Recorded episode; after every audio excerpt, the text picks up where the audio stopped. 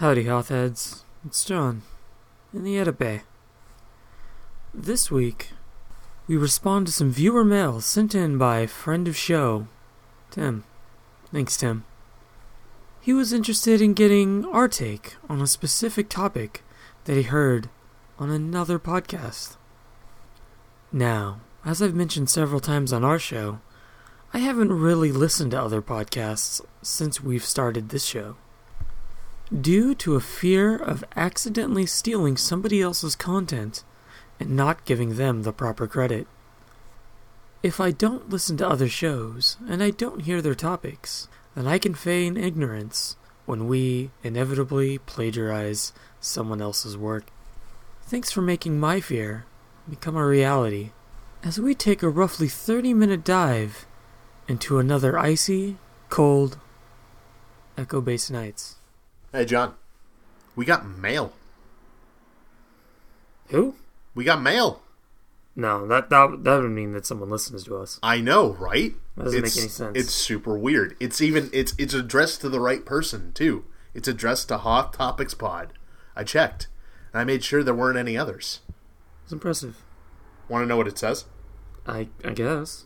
So we got this email from a friend of show Tim. You might be familiar with him. He's probably a friend of your show too, because he's he's friends with all podcasts. He's like Oh, he's gotcha. like he's like Gamera. you were addressing the audience, not me.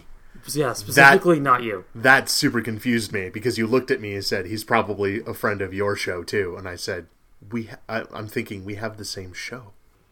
What are we talking about? We're talking about Tim, friend of all podcasts. Right, Like Tim. Gamera, but for podcast. Tim, friend of all podcasts, sent us uh, an email, and he said, "Hello, Hot Topics Pod. That's us. This week I heard a question from a listener on the Force Center podcast, which was really interesting. Which I thought it might be cool to get your perspective on, since one of you is a fan of the Jedi, and one a fan of the Imperial faction. This is true. I didn't know you liked the Empire. Oh, and I didn't know you liked the Jedi. I don't. I'm the other fan of the Empire. Wow, you're a problem.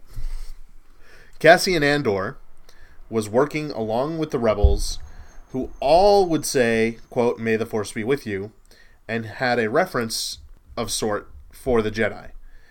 We know that Cassian has been in the fight since he was six years old and was originally part of the Confederate of Confederacy of Independent Systems. So, what might have that been like for him growing up and possibly thinking of the Jedi as the bad guys? Did the CIS also have Force Faith followers within it? And how would a, cert- a citizen deal with that conundrum? We see in A New Hope that some of the Imperials felt that the Jedi religion was old and outdated belief system. What was that designed into the Imperial doctrine or just a feeling held by its members? Keep up the great podcast and which stands for May the Force be with you. Uh, and in parentheses, unless you're Cassian or an Imperial, in which case your atheism is cool too. Uh, that's kind of a multi part question there. Why don't we break it down a little bit? The, the first question that I kind of see out of this is what what would it be like growing up in a faction where the Jedi are the enemy? Okay, well, fair bit of warning. I did no research for this. Uh, neither all. did I. Um, and if you know the answers to these questions because you read them in a novel, please to send us an email, like our friend Tim, at hothpod at gmail.com and let us know where you found these answers. Uh, and also let me know if there's an audiobook version because I'm lazy. I wrote Minnie a note which probably rambles and then doesn't end with a answer or an answer to the question specifically as I probably got distracted as I wrote them, uh, as one tends to do when making stuff up. All right, the uh, how did the galaxy perceive the Jedi? The I didn't do any research edition. No, that's not the question. That's just how I titled this so that I could find it on my desktop. Sure. So before the Galactic Civil War, the Jedi were known as peacekeepers of the known galaxy, one might say. When the Clone Wars came along, it's kind of presented to us that they sided with the Republic. Mm-hmm. I don't feel that there's an argument against that. Can, can, can you think It- of if anyone would know of, of the- an argument against Y- no, Never they're, be a- they're e- even if you dip into legends, like the the Jedi being an independent sort of group away from the Republic, it was hmm. like thousands and thousands and thousands and. Yeah. thousands of years before. At some They have- point, there was a a connection made between the government and this militant religious order Right. to basically become the peacekeepers of the Republic. Yeah, and Even we though they outwardly, I well, I guess you could say that if the galaxy is unified under the Republic, then they are the defenders of the people in that Sure. galaxy as it is one unit. Right. And and we talked about it a little bit way back in in one of our Jedi episodes, but essentially it was at a time where force users were like very big in trying to vie for control of the galaxy, mm. so the republic was like, well, if we're going to side with some of the crazy powerful wizard people, the Jedi are the ones that closely more closely resemble our thought process and our mm. belief system. And that's kind of how that happened. That's the short version. Right. Yeah. And so that they they come into the Republic not as law enforcement, but as like a second branch of, I guess, law enforcement. Yeah. So like, there's Coruscant police, but there's they have their duties, and the Jedi have their own duties related to peacekeeping, but not the same as like a local police force or a local defense force sort of thing. Right. They're kind of just like They're UN they're not a part of the government. They just have the approval of the government to do whatever they were going to do anyway. I mean, who's going to argue? They're like they're like the UN peacekeepers, except the ability to go on offensive missions, even though they try not to. Right. Try to talk their way out of things. At least Qui Gon does. Well, and that's kind of like the we're, we're led to believe that that's kind of the default like what the Jedi have been doing for mm-hmm. thousands of years because there wasn't really like the the galaxy isn't in a constant state of war. And so for a number of generations like that's what the Jedi were doing, just trying to solve things diplomatically and they weren't going on militaristic missions. That's kind of the change that brings us to this question. Yeah. Yeah. To to circle back to the question of how did the other side perceive the Jedi, sort of thing. The we know when when when the Confederate systems declared their independence from the Republic, Mhm. it was. I'm trying to wrap this thought up in a can can uh, can Wrap it up in a little thing. a thought Um, burrito. Yeah. I'm pull- looking at my notes and I'm taking the senses and trying to extrapolate more things, and then like I've written myself into a corner where that doesn't make sense. so, I'm uh, familiar with this problem. so like, all right, so uh, the Jedi appeared to side with the Republic, Republic um, to those on the other the other half of the galaxy that have left the Republic. Now, this could just be because, um, like we just mentioned, that they were kind of the ordained guardians of the Republic. hmm Uh, a thought that crossed my mind when I was writing this was maybe they appeared to more vocally side with the Republic because it was being led by Dooku. And we've seen in the Clone Wars cartoon that the Order doesn't really look on those who have left the Order as maybe we can go back, like reach out to grab them. They kind of they erect a bust of them and then just turn their backs on them. And we see that mostly with Ahsoka. Yeah, they they use them as a kind of like a, a cautionary tale. Exactly. Um, so now we have one side of the galaxy that are no longer under the protection of the Jedi, or at least are they perceive themselves to no longer be under their protection Mm-hmm. because they've sided with the Republic. And now with the assault on Geonosis, the Senate, yeah, the Senate has put Jedi masters and knights in command of of the Grand Army of the Republic. Right. So, what the the planets in the Confederacy are seeing are the armies of a government that they don't want to be a part of being led by members of an order that kind of proclaim that they want peace. Mm-hmm. And I think I think in the movies and in the Clone Wars we kind of see this where towards the end of the Clone Wars, uh, Mace I think it was Mace Windu and Yoda were talking, and Mace is like, "Hey, you know, we're kind of doing the opposite of what our order is standing for," and it's kind of taken them, you know, three years to realize that, or three or four years. Yeah, Um, I mean, at that point, it kind of becomes like I could see why it started, and then it just kind of unraveled. Which- like they were like, "Oh, if we involve ourselves now, we can we can we can close this conflict and bring it to an end before." And like bring everybody back in, and that's like the peacekeeping process. We're sol- we're helping to solve the problem, and then as it dragged on and on mm-hmm. and on and on, we saw what Well, happened. and I, I think th- this will come back in later. Putting them in charge of the armies was a great manipulation. I don't know if this is true, but a manipulation of Palpatine mm-hmm. to further discredit the Jedi Order. As we know, he's playing the long game, oh, absolutely. and this comes back comes back in the end. What I've always found interesting about this situation, if you are a master or a knight, you're just given the rank of general. If you are a Padawan, someone that's still learning how to be a knight, you're given the rank of commander. You're already put in charge of these clones that are I was gonna say men and women, but it's really just it's just men. yeah, Um, it's really just one specific man. Specifically mans. I guess mans is the correct plural. Mans. Yeah, Um, not a Mandalorian. Don't be confused. it's a manzalori. So yeah, they're they're putting they're putting control of these soldiers that have been trained um, to basically they're conditioned to just take the orders of anyone that's a higher rank than them. It's part of their mental conditioning and the the kind of free will that the clones start to exhibit towards the end is still it's free will within the confines of that conditioning. Right. So looking at it from from that side of things, you know, I think that the from from the from the Confederacy side of things, mm-hmm. I think that it would be it, it would be really up to the individuals of the Confederacy to really have that internal struggle with themselves because you you they're witnessing the hypocrisy of the Jedi and it's directed at them. Mm-hmm. So, but they're a lot of these people are used to living under a banner where the Jedi still have a lot of respect and um, were going around fixing some of the problems that the Republic had that the Confederacy had a problem with that made them leave in the first place.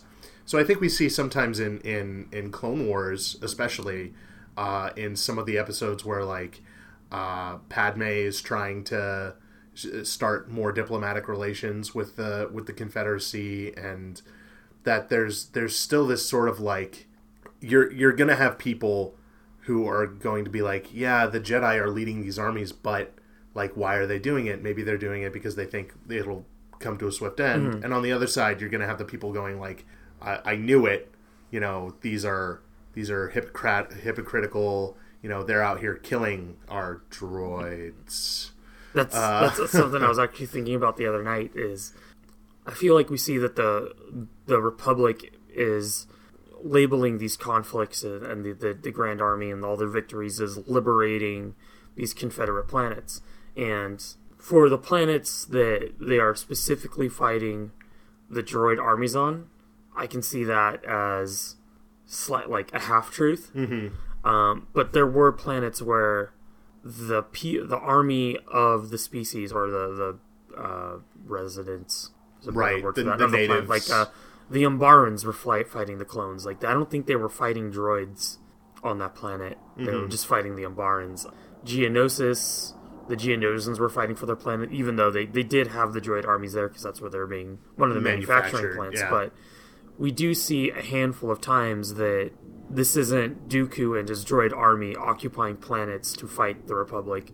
It's these planets asking Dooku and his army to come and bolster their own defenses. Right. So if it was just them fight the clones fighting the droids, it's kind of a more black and white situation sort of thing. But now we have we have like Onderon's planetary defense forces involved. We like people that are actually passionate about this cause, just as passionate as um, the Jedi were for bring, trying to bring peace to the galaxy, sort of thing. Right. Um, I don't know if we ever see any non-clone forces on the Republic side that aren't Jedi. Um, I mean, we have the the the Onderon guerrilla force that Saw's a part of.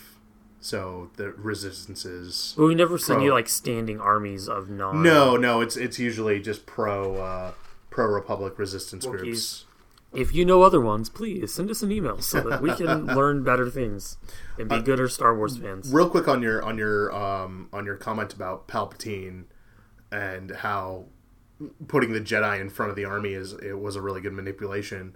It it really was, I think, mostly because there wasn't another force using faction in the CIS that was openly fighting the battles. So if we look in like old Republic era, you've got the the Jedi doing the same thing they're doing in the Clone Wars, leading armies and going into campaigns against an enemy, but in a lot of those conflicts, like the um, the Sith were the enemy, and they had Sith fighting alongside their military the same way.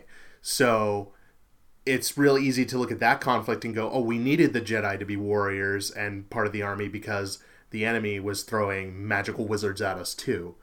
Coming here, there are no magical wizards, you know, aside from like two or three on the side of mm-hmm. the CIS openly being Well, it, it could be said that that there weren't any force sensitive people ha- can do what the Jedi do the in factions, the yeah. galaxy because the Jedi Order is actively going around. They had a monopoly on Yeah. Yeah. I don't want to say they're taking children, but I mean that's that's basically what they're doing under under the guise of this is better for them.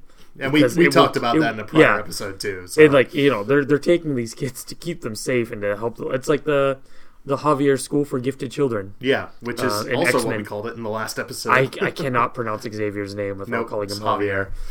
So yeah, that that school was created to help help teach mutant children how to control their powers. Right.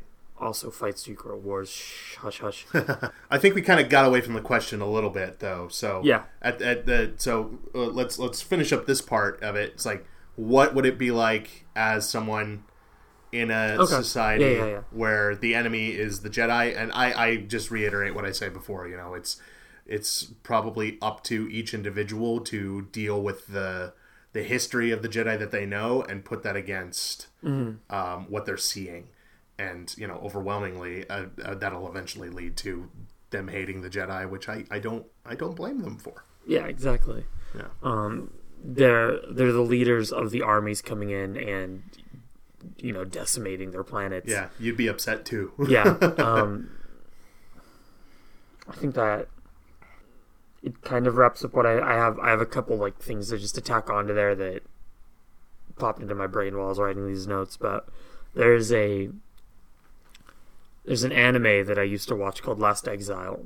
and in in that world, the world is divided into two factions, kind of like the galaxy. But there is a third faction called the Guild, which exists outside of where these factions can reach them.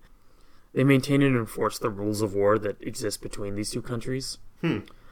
Um, though, in the series, you do find out that their motive is to keep these guys in endless war to, so they can keep their place as the mediators. But I, I just think that's kind of what the Jedi should have been doing. Is they they should have been existing outside of a not a country. Outside of a faction. Yeah, yeah, Yeah. exactly. And they, they sh- a, third party that could have um, kind of what they were doing in um, They, they were doing it in the Legacy. Phantom Menace, Okay, yeah. um, where there was a dispute between the Trade Federation and the Naboo. the Naboo. So they sent the Jedi in to meet a, a, a third party that had no stakes in either side to go in and mediate. True, yeah, because I, I suppose both both of those factions at the time, the Naboo and the Trade Federation, were still under the Republic. I mean, well, the Trade Federation never left the Republic. yeah, that's such a That was just Nute Gunray. that's and his, such a weird plot point. It's like I think no, they're I'm totally not working for the other side, even though I clearly am. I think they were like two seasons into the Clone Wars. They realized, wait, didn't the movie? Oh yeah, right. Yeah. Um, So oh, and then So- to, to just to, to wrap up the, the, the whole how they, the Jedi were perceived sort of thing, Mm-hmm.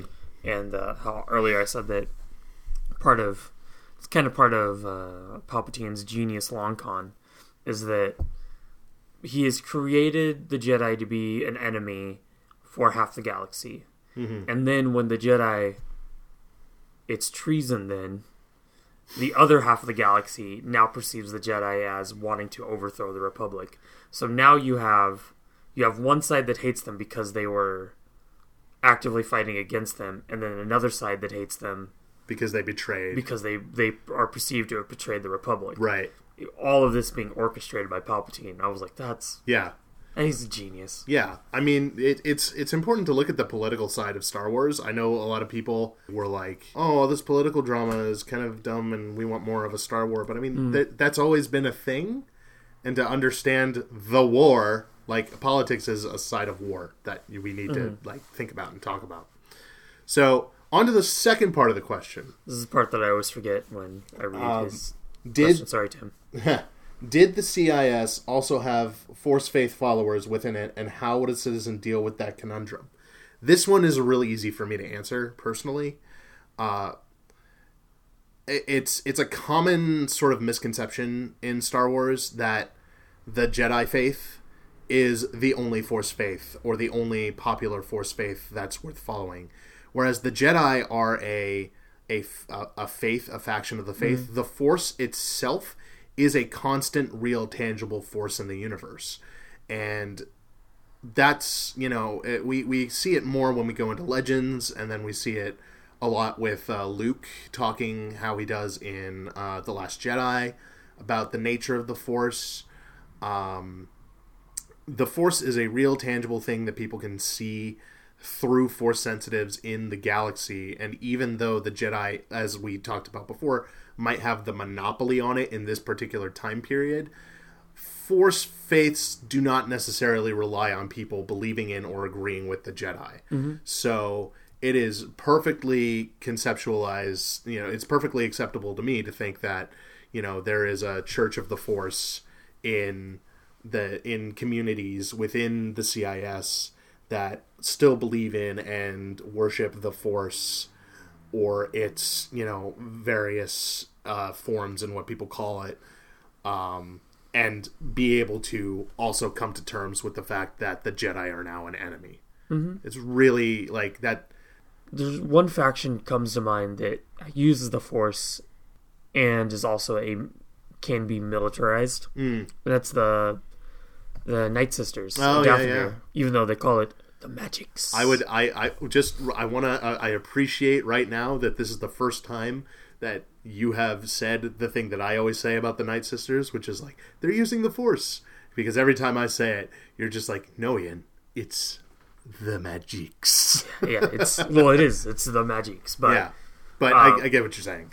unless there is magics in the Star Wars universe, and that's Accio Pufferpig. You know, is that right? I, I'm not a Potter Accio. Puffer Pig. Uh, amazing. Um, but yeah, in, in Rogue One, when they go to Jedha and they go to the holy city of Jedha, we we see that there are not just the Jedi Order temples there. There there's Right. other Force religions there.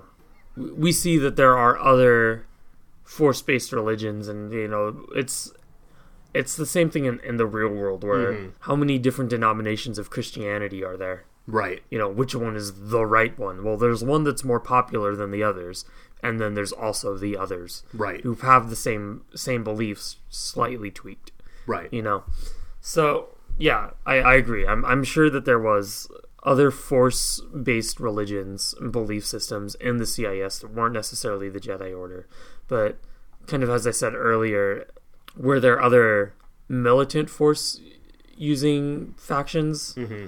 that were you know bigger than Dathomir?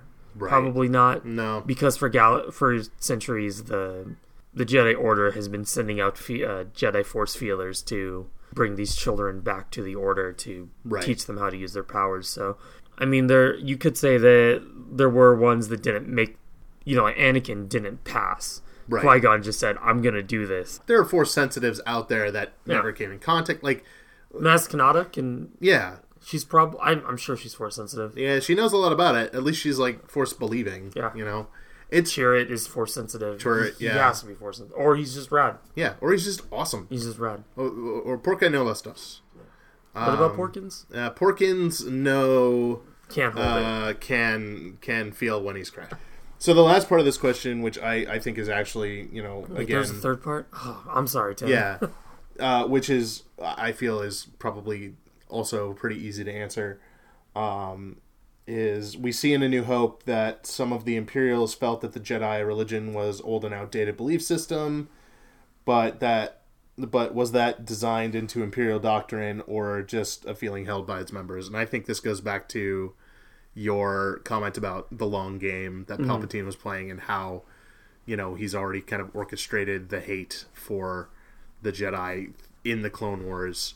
You know, it is it is he he he's so expertly and masterfully manipulated the information uh, about the Jedi in during the conflict and immediately after that it it is so much easier to convince a population of something when you are wiping out information and history and painting a negative picture of Yeah. things. Like it's yeah and it just and it, it it all comes back to you know that that manipulation of information. It only takes one generation of the previous generation not talking about a thing in order for you to forget the thing. Like if my parents if, if all of our parents generations just never talked about world war ii we would all not know anything about world war ii mm-hmm. right?